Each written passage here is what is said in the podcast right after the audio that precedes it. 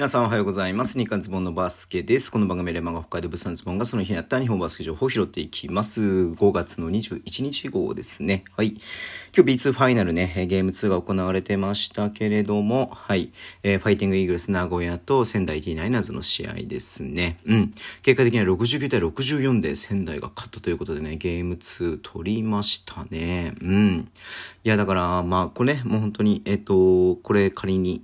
FE 名古屋がね、負けてしまう、あ、ごめんなさい、仙台負けてしまうとね、FE 名古屋のね、優勝っていうのが決まった試合だったんですけれども、仙台意地見せましたね。やっぱディフェンスが良かったね。あの FE 名古屋を64点に抑えたっていうのはね、かなりでかかったかなっていうふうに思います。最後ね、ちょっとルーク・エヴァンスのファールがね、ちょっと混んじゃったりとかした部分があったりとかしたんで、えー、まあね、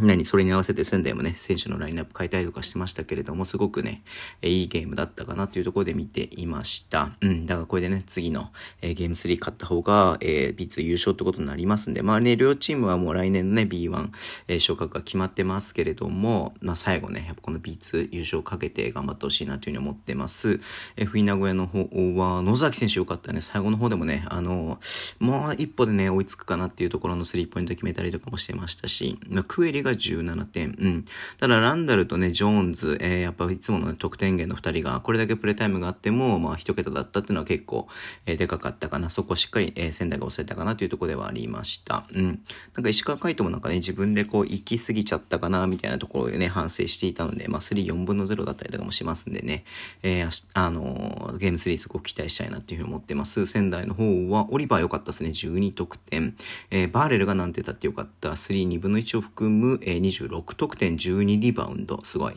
で、メインスが14得点ということで、まあ、外国籍をね、中心に得点を取っていますけれども、えーまあ、このディフェンス、まあ、結局ディフェンスだと思うんでね、ディフェンスが、はい、えーね、またこのゲーム3も通用すれば、うん、いいゲームになるんじゃないのかなというふうに思って見ていました。はい、えー、で、もう一つが、名古屋ダイヤモンドドルフィンズがね、契約継続選手、須田裕太郎選手のね、契約継続を発表しました。名古屋2年目ね、昨シーズン、えっ、と、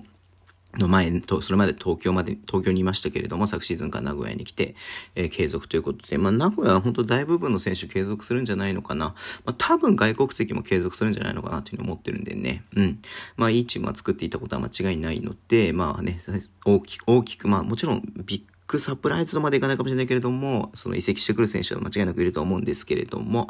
えーそういう選手も含めて、ショーン・デニスの、ね、2年目っていうのをね、ちょっと楽しみにしたいなっていうふうに思って見ていました。はい。えーそんなところでね、今日は終わりにしたいと思います。Twitter でも情報発信します。ぜひフォローお願いします。YouTube 毎日やってます。ラジオトークのアプリで聞いてる方は、ハットボタンを押してください。